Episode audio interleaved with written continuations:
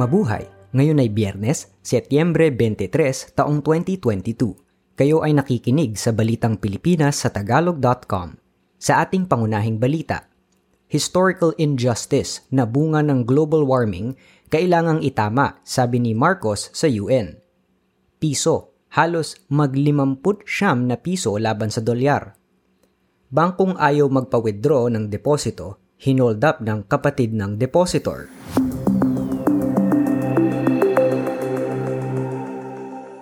Nananawagan si Pangulong Ferdinand Marcos Jr. para sa pagkakaisa sa ikapitumputpitong sesyon ng United Nations o UN General Assembly sa New York. Sa kanyang talumpati sa harap ng mga pinuno ng daigdig, hinikayat ni Marcos ang mga ito na magkaisa habang kumikilos at hinuhubog ang pagbabago ng mundo.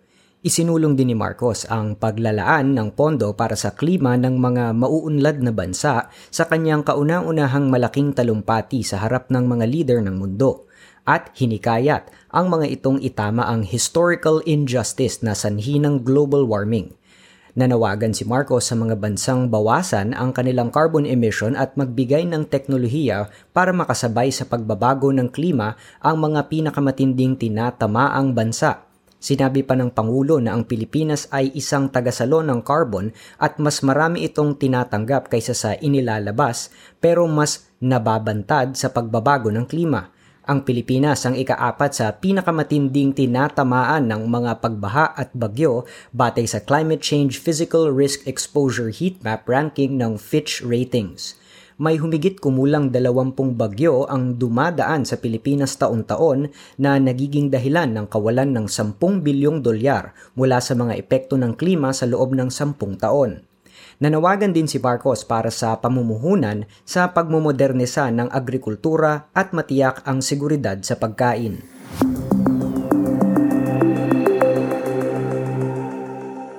Nagpulong na sina Pangulong Ferdinand Marcos Jr. at US President Joe Biden para sa kauna-unahang bilateral talks ng dalawang bansa makalipas ang ilang taon. Sinabi ni Biden na ang relasyon ng Estados Unidos at Pilipinas ay may malalim na ugat. Ayon naman kay Marcos, ang mahigit isandaang taong relasyon ng dalawang bansa ay patuloy na lumalago habang hinaharap ang mga hamon ng bagong sigulo at ng mga pangyayaring binabantayan sa mga nakaraang buwan. Ang pakikipagpulong ni Marcos kay Biden ay naghudyat ng pagbabago sa foreign policy ng Pilipinas sa US simula nang ang dating Pangulong Rodrigo Duterte ay mas kumiling sa China at Russia.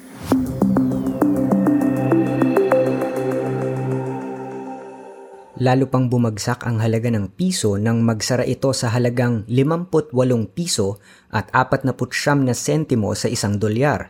Ang pinakamababang posisyon ng piso ng Pilipinas sa dolyar ng US ay naganap makaraang i-anunsyo ng US Federal Reserve ang isa pang malaking interest rate hike na 0.75 percentage points na lalong nagpalakas sa dolyar. Noong Miyerkules, nagsara ito sa 58 piso sa isang dolyar.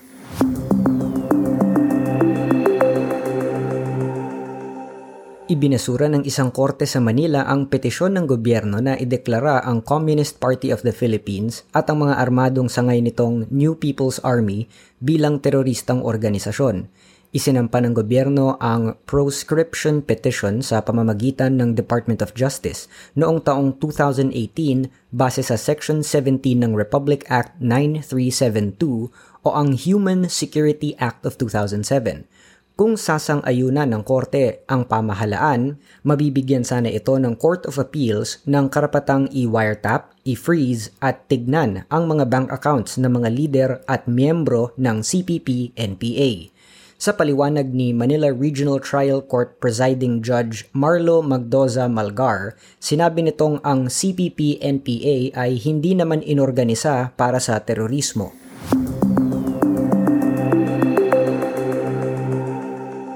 nang hihingi ng tulong si Princess Giselle Kiram ng Sulu Sultanate sa gobyerno ng Pilipinas para sa kanilang claim sa Sabah.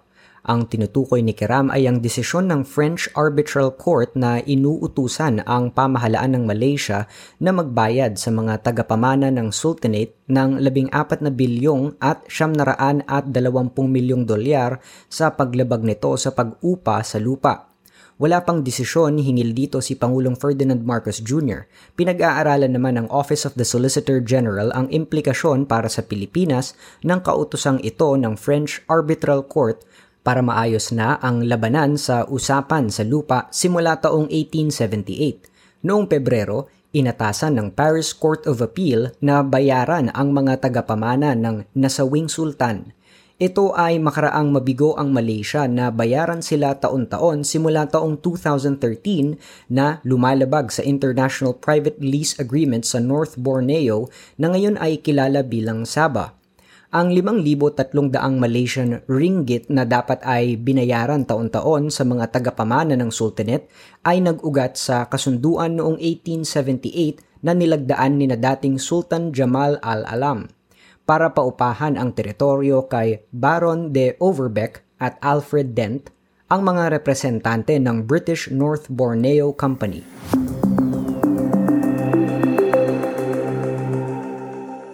Biglang nabiyuda agad ang isang kakakasal lamang na Pilipina sa San Lorenzo, California, makaraang mamatay ang kanyang asawang Pilipino sa isang insidente ng road rage noong Setyembre 18 nabaril ang 30 taong gulang na si Reinhardt Asuncion ng isang hindi pa nakikilalang suspek.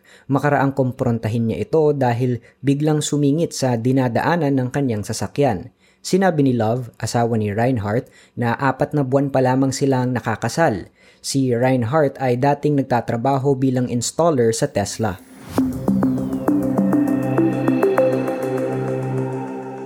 Sa trending na balita online, Viral ang nakakatuwang gimmick ng isang volleyball player sa Nasugbu, Batangas. Si Christian De Leola ay kinagigiliwan online dahil sa bawat pagpalo ng bola ng kalabang team ay nasasalo niya ito na may kasamang pagtumbling at split. Si Christian ay isang libero o sweeper para sa team na ang ibig sabihin kahit saan mapunta ang bola ay kailangan niya itong masalo o matira para hindi makapuntos ang kalaban.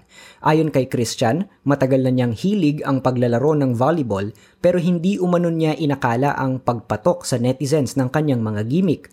Sa ngayon, umabot na sa mahigit 4.8 million views na ang kanyang video sa Facebook habang 16.2 million naman sa TikTok.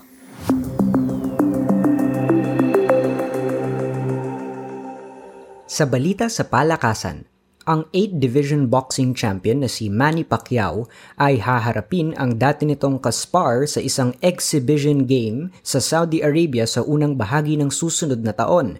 Ang 43 taong gulang na si Pacquiao ay makikipaghamok sa Pranses na si Jaber Zayani sa isang walong rounds na labanan na pansamantalang itinakda sa kalagitnaan ng Pebrero taong 2023. Ang 31 taong gulang na si Zayani ay sparmate ni Pacquiao nang naghahanda ito para sa kanyang World Welterweight title fight laban sa Amerikanong si Keith Thurman noong Hulyo 2019.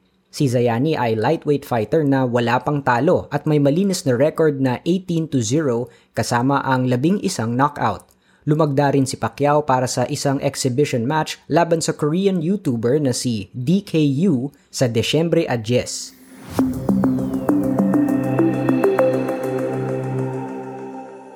Sa balitang showbiz, ang aktor at TV host na si Vong Navarro ay nakadetine sa National Bureau of Investigation o NBI kaugnay ng reklamong panggagahasa na iniharap ng modelong si Denise Cornejo.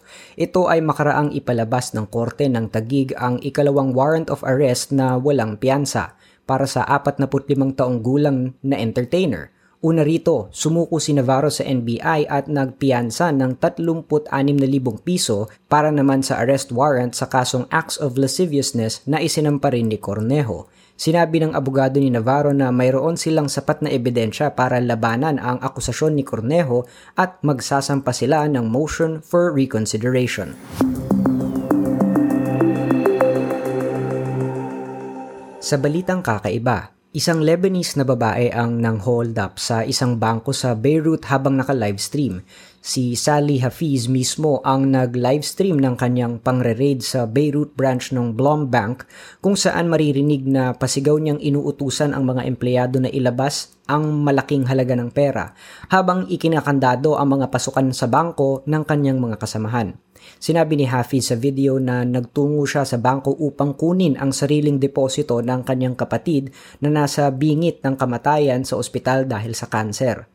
Nakakuha siya ng 13,000 dolyar mula sa umano ay 20,000 dolyar na dineposito ng kanyang pamilya sa bangko. Sa halip na kainisan, natuwa pa ang mga taong nakapanood ng ginawa ni Hafiz. Ito ay dahil sa ang mga deposito ng mga tao sa Lebanon ay unti-unti nang nawawalan ng halaga at naipit na sa mga bangko sa loob ng tatlong taon sa gitna ng krisis pang ekonomiya sa bansa hindi mailabas ng mga tao ang kanilang pera sa bangko kaya't ginawa ni Hafiz ang sapilitang pagkuha ng kanilang deposito. Laro ang baril lamang ng kanyang pamangkin ang ginamit niya sa pang-hold up sa bangko.